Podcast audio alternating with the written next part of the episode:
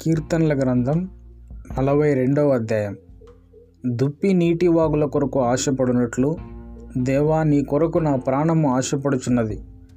నా ప్రాణము దేవుని కొరకు తృష్ణగునుచున్నది.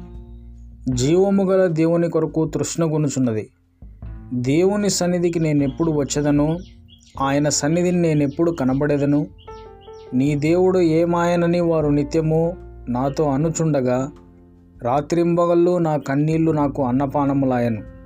జనసమూహముతో పండుగ చేయుచున్న సమూహముతో నేను వెళ్ళిన సంగతిని సంతోషము కలిగి స్తోత్రములు చెల్లించు.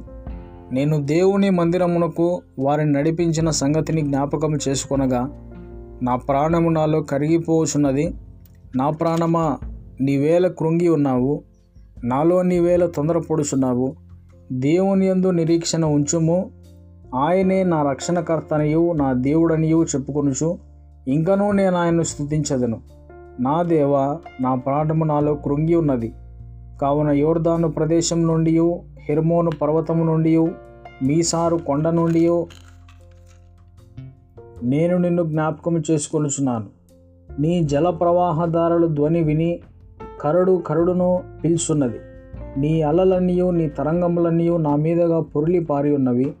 అయినను పగటివేళ యహోవా తన కృప కలుగు కలుగనాజ్ఞాపించును. రాత్రివేళ ఆయనను గూర్చిన కీర్తనయు నా జీవదాత అయిన దేవుని గూర్చిన ప్రార్థనయు నాకు తోడుగా ఉండును. కావున నీవేళ నన్ను మరచి ఉన్నావు శత్రు బాధ చేత నేను దుఃఖాక్రాంతుడినై సంచరించవలసిన వచ్చనేమి అని నా ఆశ్రయదుర్గమైన నా దేవునితో నేను మనవి చేయుచున్నాను. నీ దేవుడు ఏమాయనని నా శత్రువులు దినమెల్లా అడుగుచున్నారు. వారు తమ దూషణల చేత నా ఎముకలు విరుచున్నారు. నా ప్రాణమా?